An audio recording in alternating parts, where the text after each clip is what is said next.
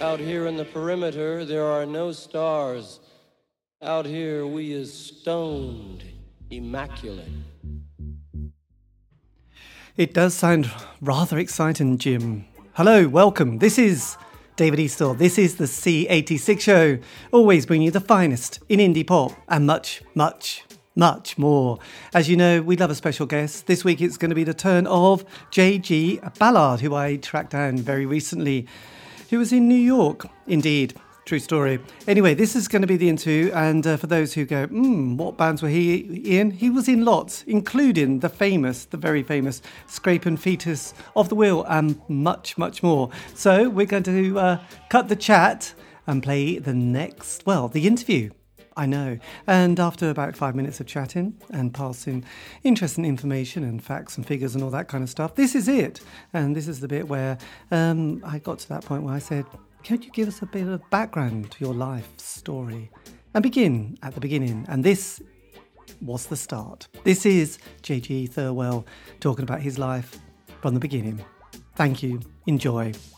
Well, I, I was born in 1960. Um, and so um, I was, um, you know, I, I was obsessed with music from as early as I could remember. I mean, one of my early memories is singing, is being in. I went to kindergarten very young. I was about three, or, I was three or four or something, and um, I remember singing an Elvis Presley song to one of the girls in the kindergarten, "Viva Las Vegas," um, and the first band I ever saw was the Monkees when I was about eight years old. Wow, that's cool. Uh, um, so. Uh, I, I do wish that I was a bit more culturally aware in the 60s. I was I listened to the radio a lot and I loved music, and um, but I was born in in Melbourne, Australia, and so the the culture that came to Australia was kind of, you know, we're part of the Commonwealth, and so there was a lot of British culture that came and British television, but there was also American culture that came, and um, and it's a small country, and there was there was also um, Australian culture. There was Australian bands, and I'm I'm one of those um, self-hating Australians, um, where um, Barry. I recently saw a quote from Barry Humphries where he mentions the cultural cringe, and I think that that um, probably people from smaller countries feel this, where you feel culturally inferior to United States and the UK, um, where when I was coming up, you know, the the local music felt inferior, you know. Yes. And, and also my mother is Scottish. And so when I was growing up, I, I, I, you know, we would go to Scotland every couple of years and I would spend a month there. And through that, I would, I would watch Top of the Pops and, and, um, be you know um, um, be infected by all that and uh, you know i remember going to you know in 1968 going to carnaby street in london and stuff like that and, uh, and you know i would buy records there and stuff and and um, not in carnaby street but by you know i started buying records in you know when i was 10 years old or something. Yeah.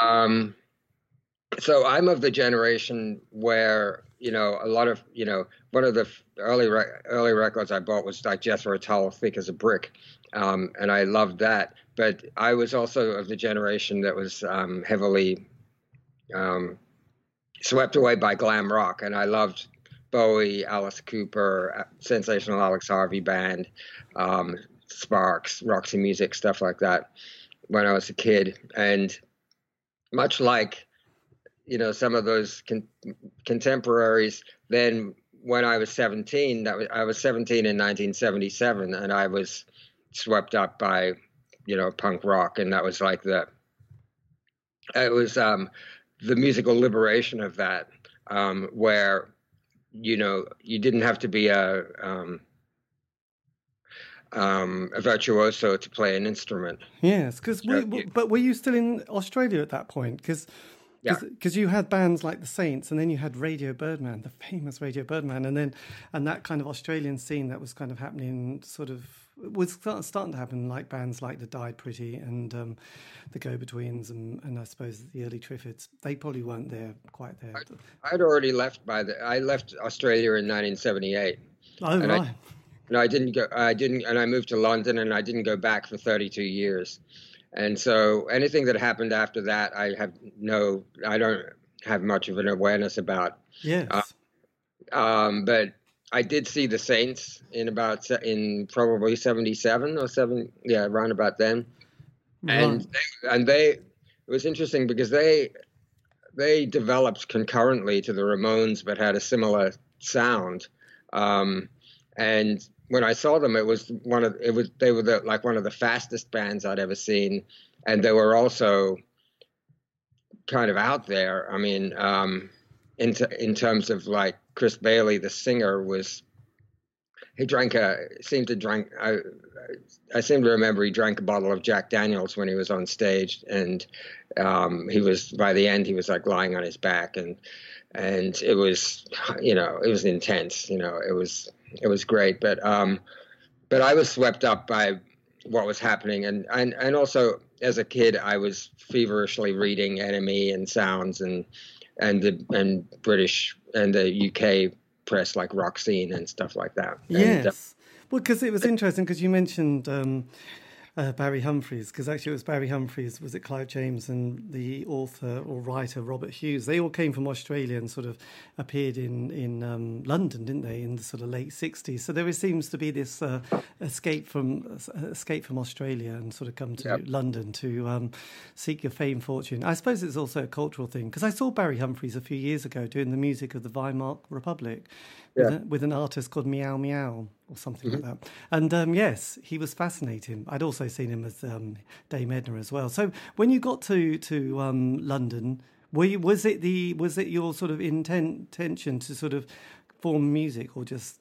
Yeah, I mean, I knew that I was. I I told you know I was still living at home, and I I graduated uh, high school when I was young. I was 16, and I went to art school for two years after that.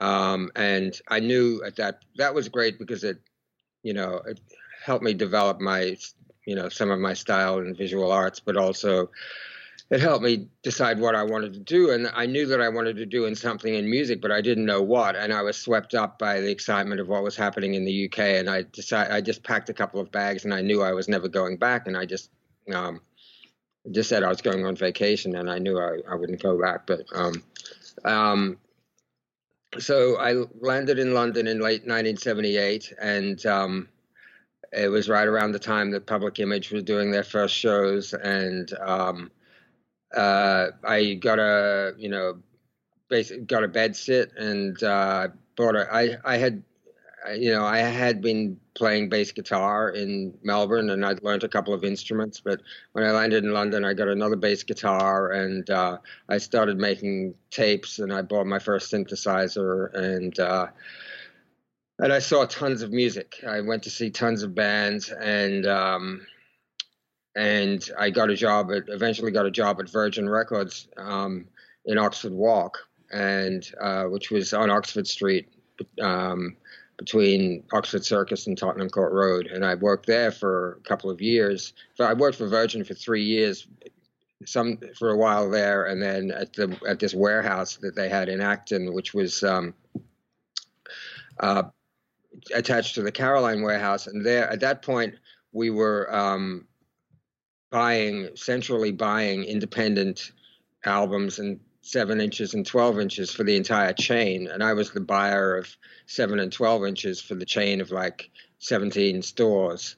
And so I would order from, you know, the independent distributors and then distribute direct, we distributed directly to the stores from there. So I would buy from Rough Trade and Red Rhino and whatever. And, um, yes. and so, so through, through that, you know, I got a really deep insight into how the music business worked. This was also the dawn of um, independent. Uh, you know, this was the the start of the explosion of independent labels. And you know, I, every Saturday I'd go to Rough Trade and find the new things that had come that were coming out. And and through the record store, I was discovering everything. And uh, um, and also meeting people and um, that was a, you know, and that's and that's where I met Steve Stapleton from Nurse with Wound, and he he worked down the street from there, and then we started hanging out, and then I started working with him, and uh, and I joined a group for about um,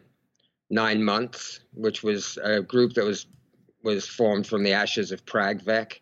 And Prag VEC was a, a London band that put out two two singles, um, and I'd seen them play live many times, and I'd liked them.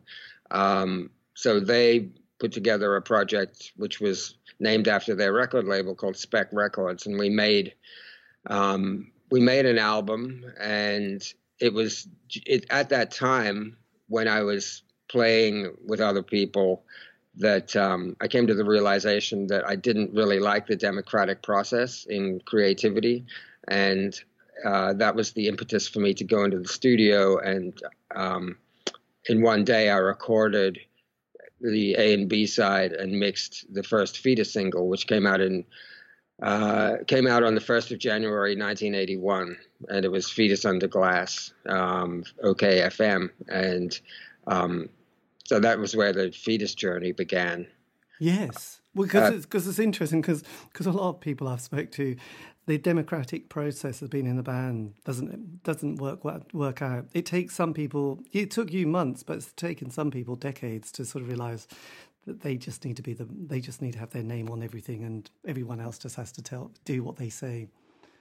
Well, it's not that I need my name on everything, although I do need my name on everything. But um, but even even in my collab my collab most of my collaborations I tend to I mean I'm getting better at it. I'm actually um, uh, working a lot with this guy Simon Haynes, who I've been working with in the last few years, and we have some songwriting, you know, kind of a songwriting partnership.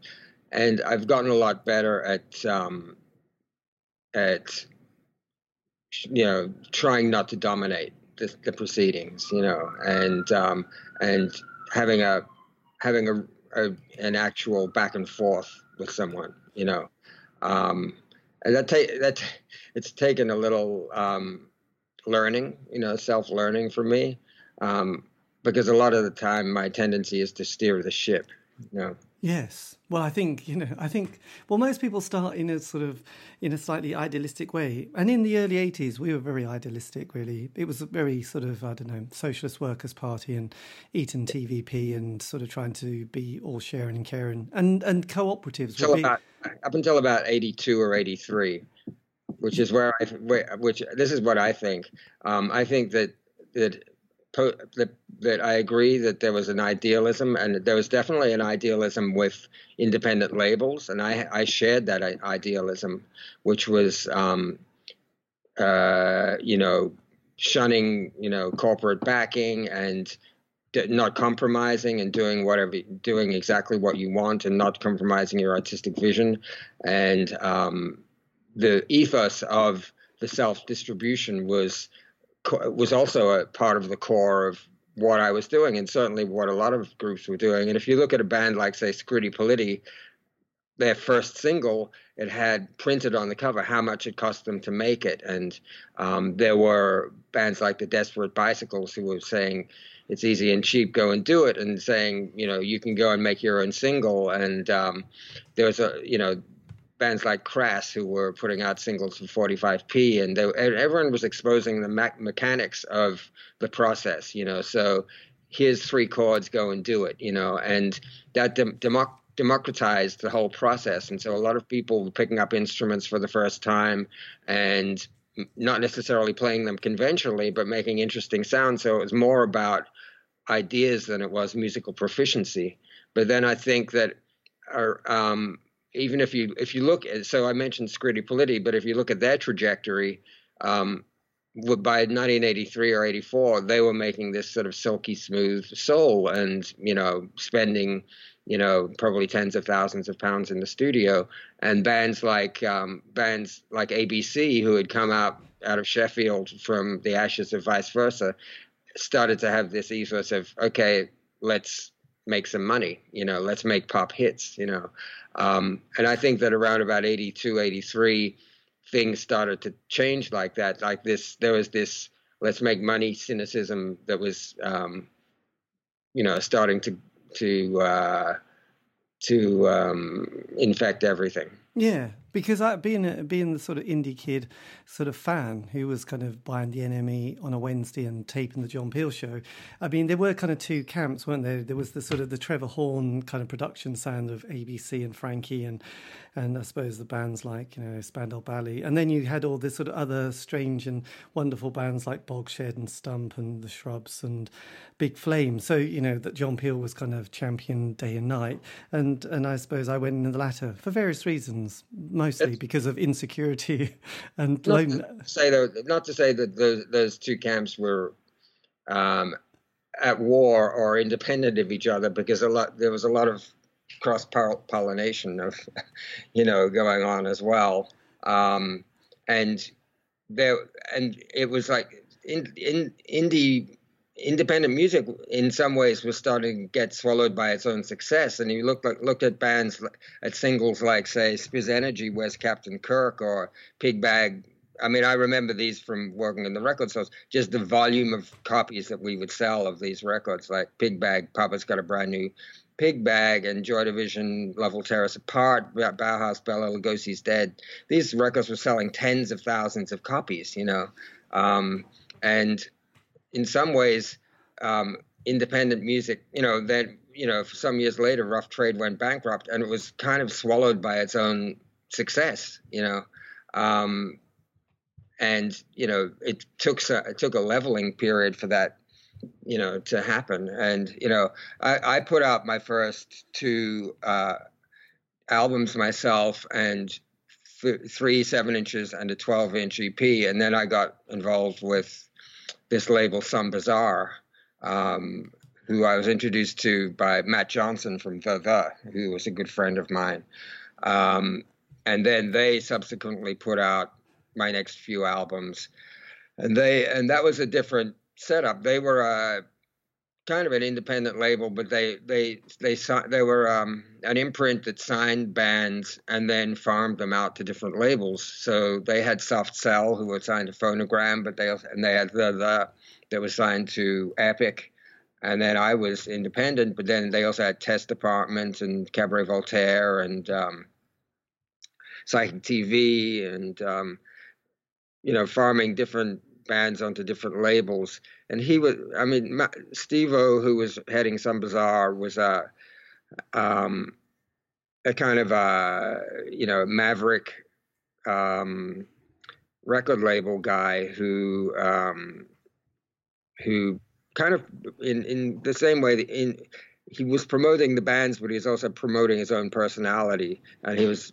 you know, in in a kind of a Malcolm McLaren type sense, where he was um, championing a, a kind of a um, screw the record industry um, attitude, or you know, um, and basically, you know, writing the success of Soft Cell, um, yes. and using that to facilitate um, giving access to these other groups like myself and and Cabaret Voltaire and and Test Department and so on, and and even getting Psychic TV on a major label, which was Uh, pretty strange, you know. Yeah, absolutely. Because at the time, you know, because during the 80s, which was quite interesting at that point, you know, that, that early 80s, and obviously you slightly aren't part of that because there's a lot of people who were unemployed at that stage. And I sort of interviewed, you know, a lot of bands, and it was a kind of a period where people were just signing on because there wasn't much else to do, especially those in the north of the country. And then there was kind of things like the job seekers allowance or the enterprise allowance where you could be a year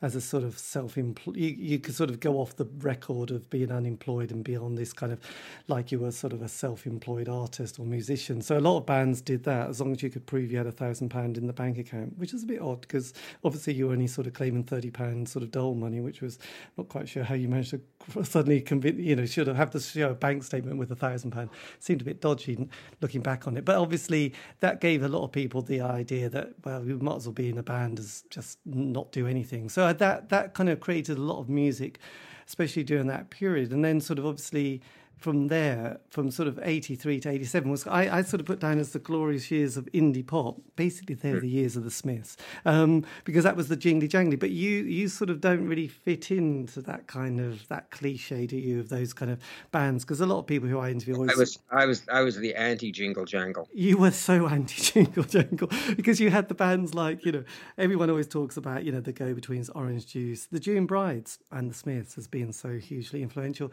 and then you know John Peel be playing some kind of weird and wonderful stuff that we all sort of grew to love for various reasons. From well, I did, I did, um, I did, um, I did work with Orange Juice a bit. Um, I actually, Edwyn Collins was a a friend of a friend of mine, and um, I had um, a prejudice against orange juice and the whole postcard sound because I thought it was kind of wimpy. And I had said to this person that when I met Edwyn Collins, I was going to push him backwards downstairs. And so I then then I soon after that I met Edwin and he and he said, "Oh Jim, I hear you're going to push me downstairs." And so and we actually became really good friends. And um, when they did when they had their hit with "Rip It Up," um, they got me to come on top of the pops with them and mime the sax solo. I didn't play it on the on the um, their record, but um, I was playing a bit of sax at the time, and they got me to mime the sax solo. And I then actually went on to play it uh, at one of their live shows. I played the sax solo, um, and I did some writing with them on the subsequent record. I played piano on one track, and I wrote a, a sort of a bridge in one of the songs. Um, but um, I I moved to New York in 1983, and um, my my experience of the 80s is different to that um, sort of what you're describing is that sort of that Smith era um, independent sound. I mean, my my the 80s that I uh, experienced was more about like Sonic Youth, Swans, Einstürzende Neubauten, um, and the whole kind of U.S. noise scene like Big Black and um, Butthole Surfers and and stuff like that. You know, um, among other things. You know, I mean, I was in New York, so there's a lot going on around yes. that. Well, there so was, I, I, suppose my favorite band at that time, which started to appear, was kind of Husker Du, who I thought were just amazing. So you know, yeah. yes, the, the the curiosity of the you know Lydia Lunch and people like um, I don't know something sixty nine. I think they did. She did a version of yeah, or did that sixty nine. Yes, so that was kind of, and I suppose again, you know, there were these gatekeepers, and like the NME was one because they had such a sort of circulation, and obviously there was Melody Maker and Sounds, and I think Record Mirror, Mirror, but also John Peel. You know, a John Peel play, and then a session would sort of get people quite a big kind of exposure, which was kind of yep. handy. So when you went to New York, how did you find that after London, though? Oh, it was the antithesis of what I was used to in London. I was in London for five years, um, and I didn't intend to move to New York, but I came here um, to to do a performance with Lydia and Nick Cave and Marc Almond. We had a project of the four of us, which was under the name The Immaculate Consumptive, and we did two shows at Danceteria in New York and one show at the 930 Club in DC.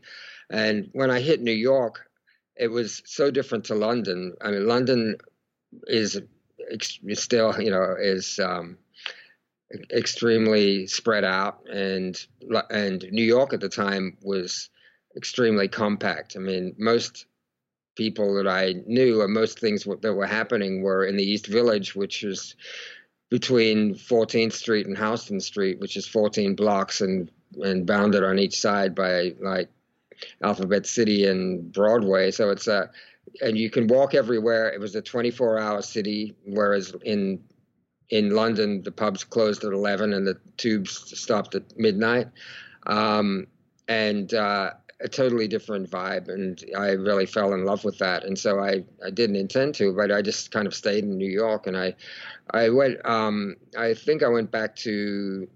I stayed in, in the states for several months, and I was still in the middle of doing some recordings. So I was going back and forth to London a little bit and doing some recordings, and um, but had pretty much settled in New York at that point. Yeah. So how did you sort of start to develop this sort of album that was going to come out in '84? whole? I mean, did that sort of did that all sort of get created when you were in New York, sort of written, recorded? And no, that was before I. That was before I moved to New York. It was I, I did the whole thing before um, the Immaculate Consumptive shows, but it came out. I'd finished it by about September '83, but it didn't come out for a year because they were trying to figure out which labels it would it was going to be on. Um, so that whole thing that was um, financed by Some Bizzare. It was actually financed by I think a, a publishing deal that Some Bizzare had gotten me, um, and uh, I had sort of reached.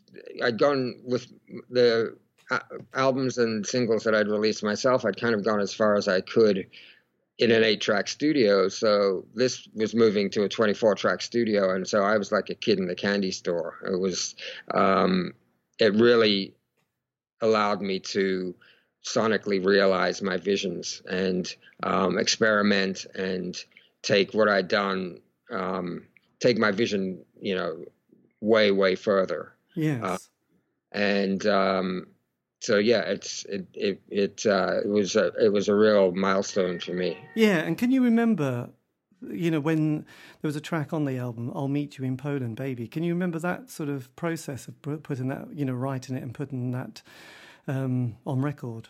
Yeah, that was. Um, I mean, that's still one of my favorite songs that I've written, and um, that was the tech the technology at that t- time it was pre MIDI and pre sampling, and I, I had always done experiments in the studio where uh, I you know was kind of influenced by a lot of um, 20th century classical music and stuff like Steve Reich's early tape experiments. Um, and so uh, in the studio, I was making tape loops and um, getting sounds from you know sound effects records or sample like what later be started to be called samples but i would i would prepare sounds on cassettes and then i would use the pause button on the cassette player and vary speed on the multi-track to spin them into the um, into the music um, as well as using live instruments and and on that particular song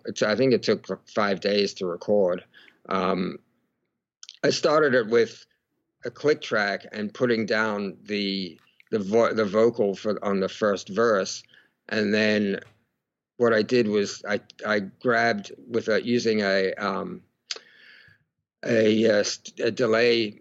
Um, which at that point had a little lock-in function on it, which was a kind of a new thing. So I would grab the last word of each line, and then it would loop, and I'd have to use the um, tweak the uh, the knob on the delay to keep it in time with the click track. So it was all done manually, and it was very time consuming. This is something that you could do on a laptop now in like two seconds, and it took all day to do. Um, so anyway, that that created these loops of words that um, that I'd sung, and then that was the basic foundation that I then cut up, and then I started overdubbing instruments on that and um, and then started flying. And then uh, I created tape loops of my voice um, singing, you know, like um, singing tones and harmonies and so on. And those I used um, vary speed on to to pitch to the track, and then I would build those up and then make sub mixes of those and. Um, yeah, it was very involved. Yes, because you know, because a lot of people, you know, they trying to sort of get the sound they want recorded and finding someone to do that for them, you know, like the engineer and etc., is quite tricky. Did you did were you able to sort of get what you wanted and not sort of feel afterwards, God, that's a bit disappointing? But you know, I just I had the luxury of the time to to perfect what I wanted, and also I was lucky enough to have chosen. I did some shopping about for for the studio that I wanted, and I chose the studio Wave Studios, which is in Hoxton Square. And Hoxton was not what Hoxton Square is now, um, or became um, like in the 90s, I guess. Um, and the, there there were two house engineers working there, Warren Livesey and Charles Gray, and I worked with both of them, and both of them were very um, open to what I wanted to do, and also very creative, and they had good ideas, and I would describe what I wanted to do, and they would say, "Oh, well, we could try this, we could try that." Um, so uh, you know, that was the whole thing was very um, fortuitous, and it was a good place to work, and it was it wasn't super expensive, and um, yeah, so I was able to stretch out and realize these things um, and go down some pretty wacky paths. Yes, because your follow-up album, which came out the following year, though I'm sort of not completely sure what when you actually recorded it, but that that was also recorded and engineered in the UK as well, in London, wasn't it? Even though you were in New York. Yeah, that yeah that I was traveling back and forth um, to do to do that one, and um, that you know between Hole and Nail there had been um, some fairly large leaps in technology, and MIDI had come in, and sampling had come in, and I used a lot of Fairlight on that second uh, on on Nail on the subsequent album, and um, um, it's a totally different approach. And so I, you know, and then I was using an SSL mixing desk, which is automated. Um, so it was it was really a, a, a different, you know, technological time. Yes, I mean, were you because that you know, the first first album came out and it did really well on the charts, didn't it? So you must have felt really. I mean, well, that's actually my third album, but yeah, but uh, the the first Some Bizzare album. Yes. Yeah, yeah, that did well. Yeah. Well, they both did well, actually. It did. And were you, because obviously being an artist and you put something out, you have no idea if it's going to sort of sink or swim. And then to sort of find yourself, you know, really high in the charts on the album charts must have felt like, oh, there are people out there who love me. They want, they want more. Um, I didn't. well, no, that's not necessarily what you think, but um, it's it's uh, you know that you're selling records. You don't know if people are loving you or not.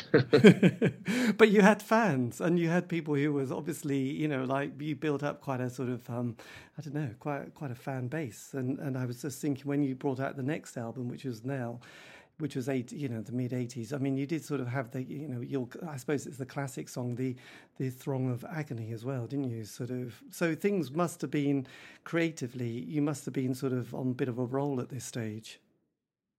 Um, oh yeah, yeah, I guess so. I mean, I think I'm still creatively on a roll, to be honest. Yes, because I have to, I interviewed Momus, who was talking about he brought out an album a year throughout the eighties, which he sort of I think just about managed to do. So you you were also sort of pretty well sort of what must have been twenty four seven working on on the sort of project that is you know the band and, and your own sort of output. So did you was it was it the only thing you were focused on at this, this stage of your life? No, I mean, uh, I think I'm I'm actually way more prolific now than I was back then. Um, especially because I have my own studio now. Um, but but also, um, yeah, I did work faster. You know, I, I did work quite quickly in those days. And I think when you start a project like I'd started Foetus, you, you're starting with a blank canvas, and um, you don't know what it's what it's going to be necessarily, or there's there's a, a lot of possibilities. And but by the time you've made a few records, you're you're starting to make um, you're starting to create a sound, and you're starting to create some parameters that that you work within. Um, Foetus was a was a very broad um, had very broad parameters. Um, it could be, you know, I did I did I had tracks on albums which were just made up of tape loops and um, not necessarily any musical instruments. And then I'd have tracks with more conventional music musical instruments, and then I had cinematic um, instrumentals and um, and then more kind of noise pieces, and then you know more rock songs, and so it was all over the map. And that's why I changed the name quite often because different versions of Foetus had different intentions. Um, then I stopped changing the Foetus names, you know, because I, you know, there were names like Scraping Foetus off the Wheel. You've got Foetus on Your Breath, Foetus Interruptus. Then I, after after uh, by about 1990, I I just settled on Foetus, but then I started other projects like Steroid Maximus, which um, which where I you know I could start with a blank canvas which didn't have any rules and it didn't have a sound and um, I could I could use that as a framework to do different things in you know. Yes, but just going slightly back to '88 when you brought out Thaw, was that an album that you, know, kind of, um, was going to say, it was kind of like, it was quite a harsh album in places and some sort of like slightly Steve Albini kind of moments on it. You know, slightly, I suppose, you seem to be, were you a bit more angry at that album? Oh, yeah, that was a very hateful album. Yes. Um, yeah. uh, and it's, and violent. Yeah. Um, that's, that definitely goes through it, you know. Um, and, uh, and there was a lot of and that was all done in New York, and it was also one of the one of the um, hallmarks of that album is that I had started to set up my own studio, and I had my own sample. You know, by then I had a sampler and a computer, and um, I was doing pre-production at my studio, and then I took it to another studio to finish. Um, so the working process had changed, and there's always a I'm a, you know up you know, throughout my career, I've always, um, you know, changed the technology in which I work, and then that's become, you know, kind of reflected in um, my output, and um, so that's that's another, you know, step in a different direction. Yes. because because um, sort of having interviewed a lot of bands, they, they do have this kind of five year narrative of, you know, a few people getting together, you know, three, five, you know, indie kids. You know, they form a band. They have about twelve to eighteen months, kind of messing about and doing something. You know, and if they get a single that's a bit quirky, John Peel played it, and then the John Peel session, the first album, things were going well. The second album often is going terribly badly. If anybody ever tours America, that seems to finish them off. And and so so the honey the honeymoon period after five years is over. And I just kind of wondered if you, on a personal level, even though you weren't in a band, kind of suddenly felt that things you know you'd lost the innocence of sort of the early years some, somehow by the end of the decade and and things were going to have to change again. Well that whole narrative that you just described um, is really not how i went about things. Um, when i made records i wanted to make records as an object. I didn't want to sit around in a room with a bunch of people playing instruments you know. I didn't want a, a camaraderie um, of but but also I'm a musical lifer, you know. Um, I've always done music. I've done music for about 40 years, and I can't imagine doing anything else. Yes. And I, and I make music every day. Um, because interesting, because most people, I say most people, but actually there's quite a, that's quite a large percentage. Don't you know who've been in a you know in a band often then break from it and then just give it up for about thirty years before coming back to it. But there's only a few people that I really respected, who I who were who I'm huge fans of, and that was David Bowie and Lemmy from Motorhead, who just kind of had one thing. It was going to be music, and that's it. There was no there's no I'm going to drop out and get a day job or go and work in an office. So you know you you you know, and I actually I suppose Momus and uh, Lawrence from Felt were the other two people who I've, I've, interviewed who were also on the same sort of trip that, that they were just going to make music, even if it was going to um, I don't know. But you don't know about Lemmy's ambient albums? no, I don't. Oh, they're way they're deep underground.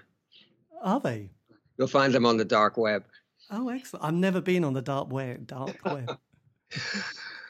no, there, there you go. I didn't realize it was his. It was his shadow career. I would imagine so. But him and David Bowie always said, you know, when they anybody ever asked, you know, what their musical influence, they both said Little Richard, as if you know, and then Elvis. But obviously, Little Richard was their kind of go-to person. I suppose that was who they were growing up with. Whereas we were talking uh, probably about T Rex and I don't know Gary Glitter, weren't we? And David Bowie.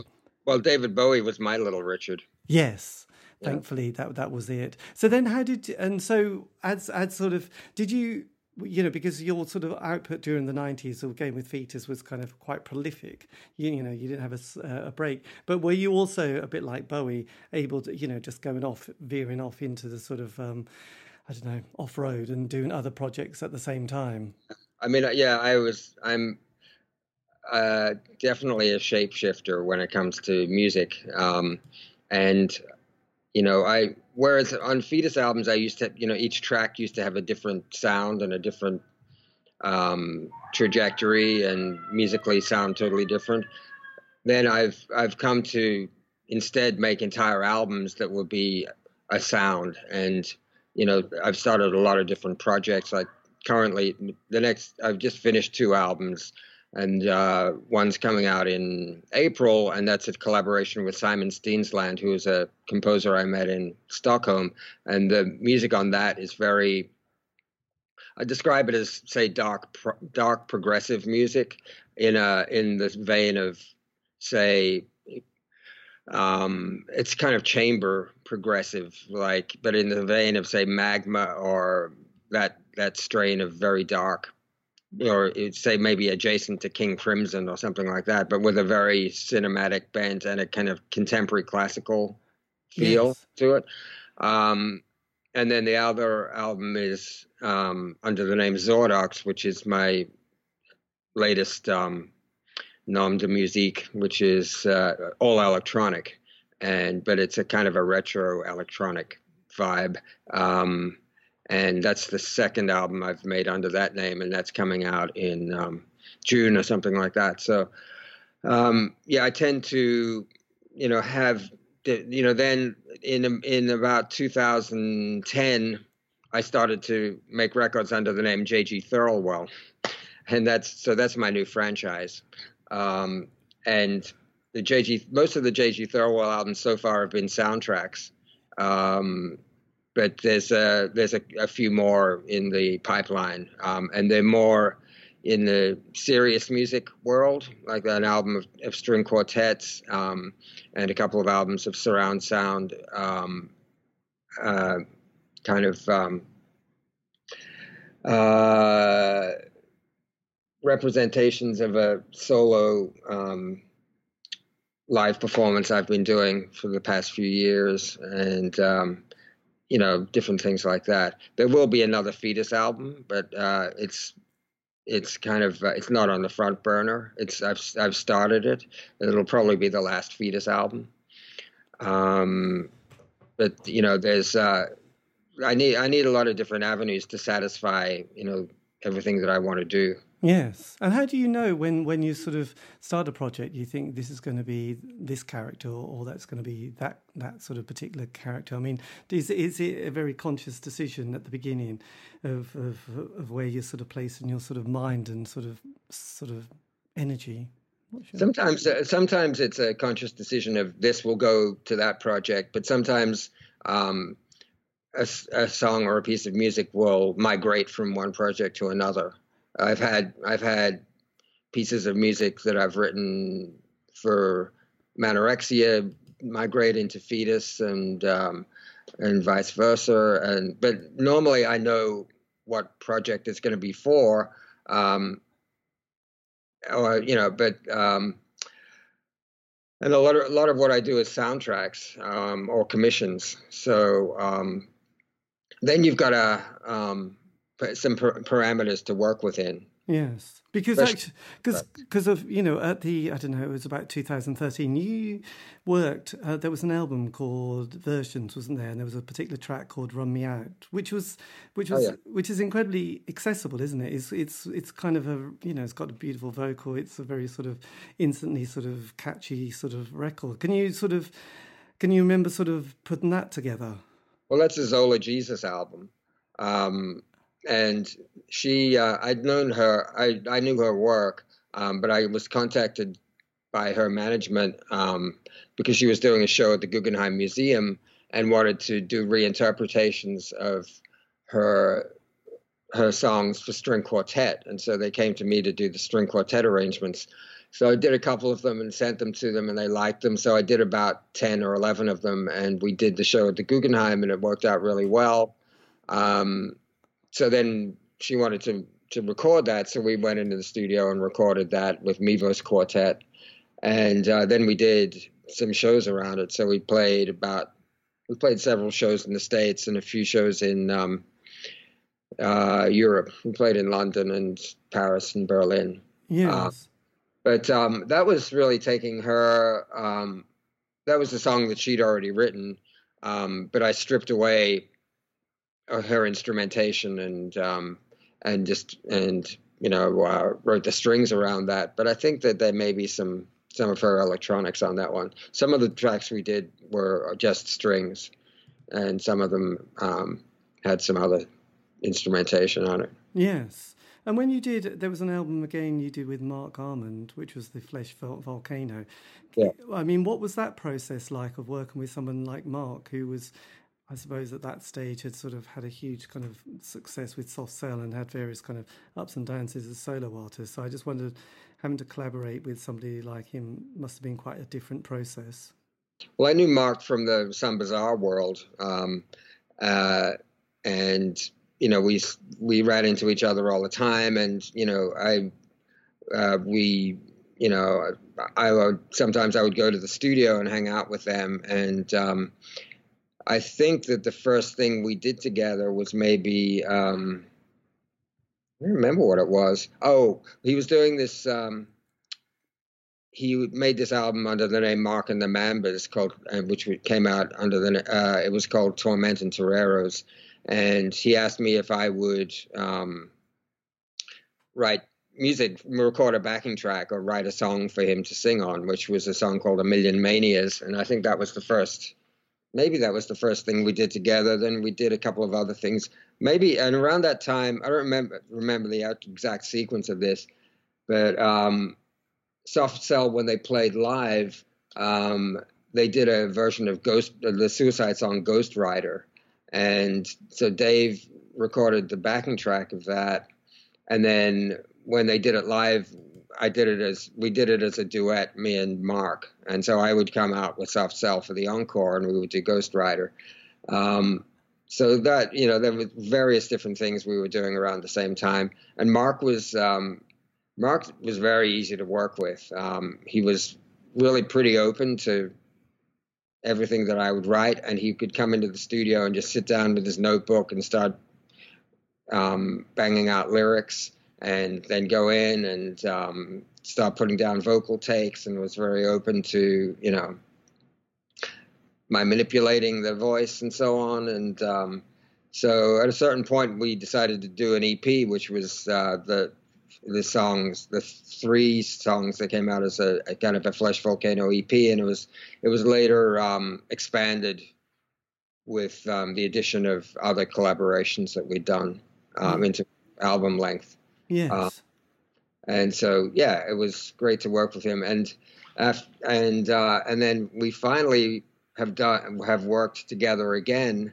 Um, it was about two years ago, but um, this project it hasn't come out yet. But um, Hal Willner produced an album which is a tribute to Marc Bolan, and he asked me to do a couple of arrangements, and I did these kind of chamber arrangements with Simon Haynes, and um, and one of them is sung by Marc Almond. Fantastic. Uh, and so that's that's coming out uh, in 2020, I believe. And which Marc Almond songs were they? Well, that's a Marc Bolan song. Oh, Marc Bolan, yeah, not Mark. Sorry, uh, sorry, I was getting mixed up with my marks. Yeah, so what Marc Bolan song was that? Uh, that was um, what song was it? It was um, oh, it was whatever happened to the Teenage Dream. Ah, blimey, that is fantastic. I mean, have you managed? Because one of the things that often catches people out is kind of the ownership of music. Did you manage to navigate that kind of? interest and sometimes murky world of publishing and sort of um, who owns what. Yeah, I mean, I I don't own the rights to the Some Bizzare stuff, but I own the rights to everything else. Yes. Uh, except for the, I, I signed to Sony for one album. I don't own the rights to that, but I think I'm I'm going to license it back to them and um, release it on vinyl. It never came, out on vinyl, so we're in the process of talking about that. I have, you know, I have my own quite active label um, but I also work with a bunch of other labels depending on the project. And there's certain certain um, there's certain things that are that are better to be on other labels because they're going to reach a different audience. Um, like for example, the the album I just made with Simon Steensland is coming out on Ipecac, Mike Patton's label, and then the Xordox albums came out on Editions Mego. Um, and then my more um, serious music, I'm more likely to put out on a different label um, because I want to reach that you know a more classical audience. Yes, the wire, the wire reader who, who who's um... um... well, I mean, I'm pre- that's the wire reader is kind of my audience anyway, but I I more more the type of person that is um uh sort of deeply into the you know contemporary classical world. Yes, and and sort of realizing that um, us fans love sort of stuff like whether it's film, books. Have you managed to sort of catalogue and keep a sort of track of all your sort of work and artwork to? Because um, one day I'm sure you'll be sort of thinking, I must put out a book about my my life in music and art. Yeah, I do want to do a memoir. Um, and I really feel like I should start it now because it's probably going to take ten years to do it, and um, I don't know if how, at what rate I'm losing brain cells. But um, but I, um, yeah, I plan to do that, and I do have an extensive archive of everything that I've done, um, and uh, so I, there's a, there's there's three books that I have planned, and one one's an art book, one's a lyric book, and one's a memoir. Fantastic! That is so well organised because your mm. art has always. I mean, you've been very conscious of all the covers and all the sort of the, the the image of the the music and the band, especially features. Yeah. So yeah, you yeah. so you must look back and think, God, thank God I paid attention because there are certain bands that you think they're great, but their albums were dreadful. I'm thinking of the Chameleons; their album covers are terrible, but a great band. But um, but, but but your artwork is is just spot on, isn't it? And I would imagine the original pieces would be amazing to see in an exhibition mostly I do, I do most of it digitally, so there's not really originals to be had. But there, uh, and the mechanicals from those early records, I have no idea where they went. I did a lot of those by hand, but I do have sketches of some of that stuff, and uh, um, but also I, I do fine art as well. I mean, I've, I, at the moment I'm doing a series of screen print screen prints. It's a set of six, and I've done four so far, and I just sell them exclusively on my website and I've done um, you know just various paintings and sculptures and so on, and you know one day it'll all uh, be collected. Fantastic. Well, and just lastly, just one last. What would you say to a kind of um, your eighteen-year-old self, or just an eighteen-year-old, or something that you think, God, that's something that I've learned through sort of being on this planet, and something that I didn't realize when I was quite young, but would have been really useful to have had somebody whisper in my ear, even if you ignored it. Um, let's see. I would say maybe um, practice humility and gratitude, and uh, and don't drink too much. That's fair enough. Actually, I remember there's a person I follow called Scott Galloway, and he mentioned those two out of those three. Mm. Um, so um, it's a good one to have, isn't it? It's the only and way. Who's to... that? Who's Scott Galloway? Pardon? And who's that?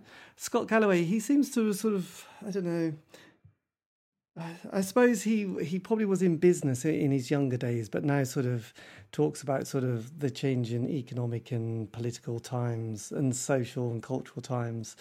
Um, he's all over the sort of I don't know the social media world, but he, he sort of says quite interesting things. I mean, a lot of it is directed towards, I suppose, the future of different business and where we're going in the world of. Am- he's obsessed with Amazon and eBay, not eBay, Facebook, and you know the he calls them, you know, those kind of the, the main influences in our society. So I suppose he, he does comment on those a lot, but um, he does, but um, yes, but he, he also, through being on this planet and having many ups and then many downs, has, uh, has probably changed his direction a lot in life. Well, I think it's I think it's important. It's it's important to, I mean, what I what it took me a, a while to learn is, um, I mean, I I feel like I've always evolved musically. Um, and there's there's been points where in my life where I've had to take stock of things, and now I'm very conscious of um, of uh, you know I've never really wanted to repeat myself um, too much, but there's but the but you can't necessarily say everything that you want to say within one piece of music or within within one statement. That needs to be explored a bit sometimes and expanded. But um, uh, I, I, used to want to try and um, to uh, you know kind of encapsulate the entire history of recorded music in one album. I don't feel the need to do that anymore. Um, but I feel that, but I have so much more that I want to say musically and in you know in the expression of my art. I just uh, hope that I have time to to say it all, you know. Um, but I have about I'm I've got these two albums finished, and I have about eight albums um, on the works at the moment. Um, subsequent to that, and uh, there's plenty more to come. That's a lot of it. That's a lot of material. That's a, yeah.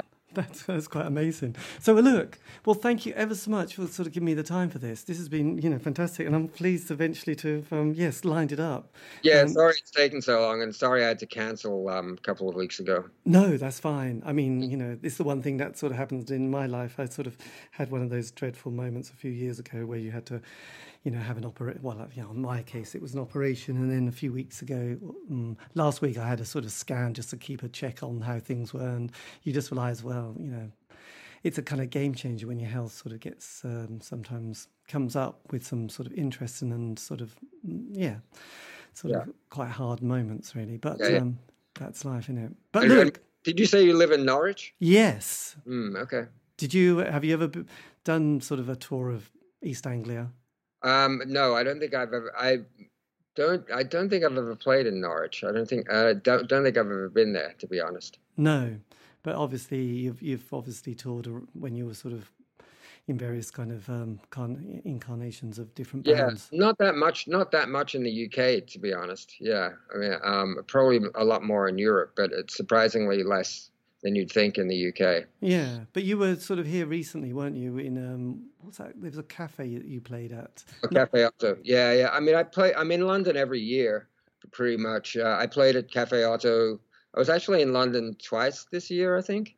Um, no, no, no. I was in. I last year I played at um, Corsica with my Xordox project. This year I played um, at uh, Cafe Oto with my Silver Mantis project, and I also um, put together a string quartet for Helm. Uh, this guy Luke Younger, who has a project called Helm, and we did that um, two nights before um, the Silver Mantis thing. And then I'm going to be back in April um, uh, doing a, uh, a new project, which is just under the name JG Thirlwell Plus Ensemble, which is um, kind of a chamber version of some of my some of the Foetus material and wise blood material, um, which I've I've I've done very rarely. I've done it twice in New York, and um, but ne- but in 2020 I'm going to be doing it in London and uh, in Australia, and then uh, I might be back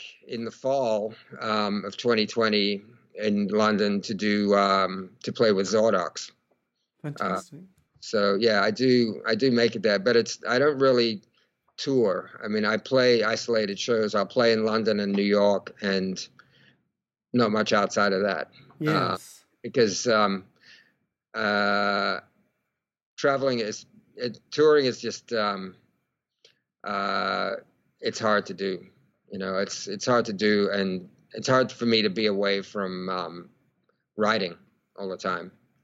Um, because I have to, you know, I because I because I write stuff for TV, I have a lot of deadlines, and because I have a lot of albums that I'm working on, I don't like to.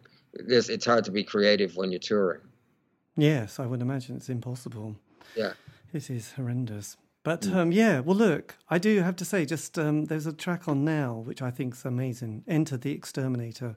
Oh yeah, I still love that song. It's, okay, it still rocks. I think oh, it's it's it's a good one. I mean, when you go back and re- and, and play any of these or, or sort of uh, perform any, are there particular ones that you always think, yeah, that's that's a dead cert?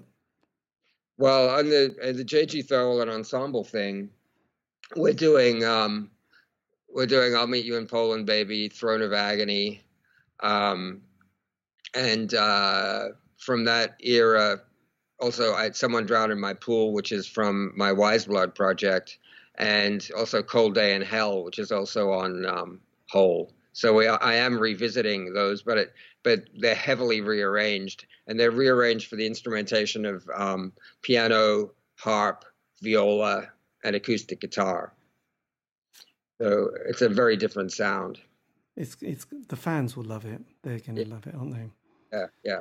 Well, it's quite nice to hear reinterpretations of material, you know, because sometimes I don't know. I remember Joni Mitchell brought out an album out where she sort of re, you know, sort of redid a lot of her early stuff, and um, it had a different, a really melancholic kind of sadness to it. Which, I mean, it was always a bit melancholic, but this was incredibly melancholic, and I quite liked it. That's my favorite emotion.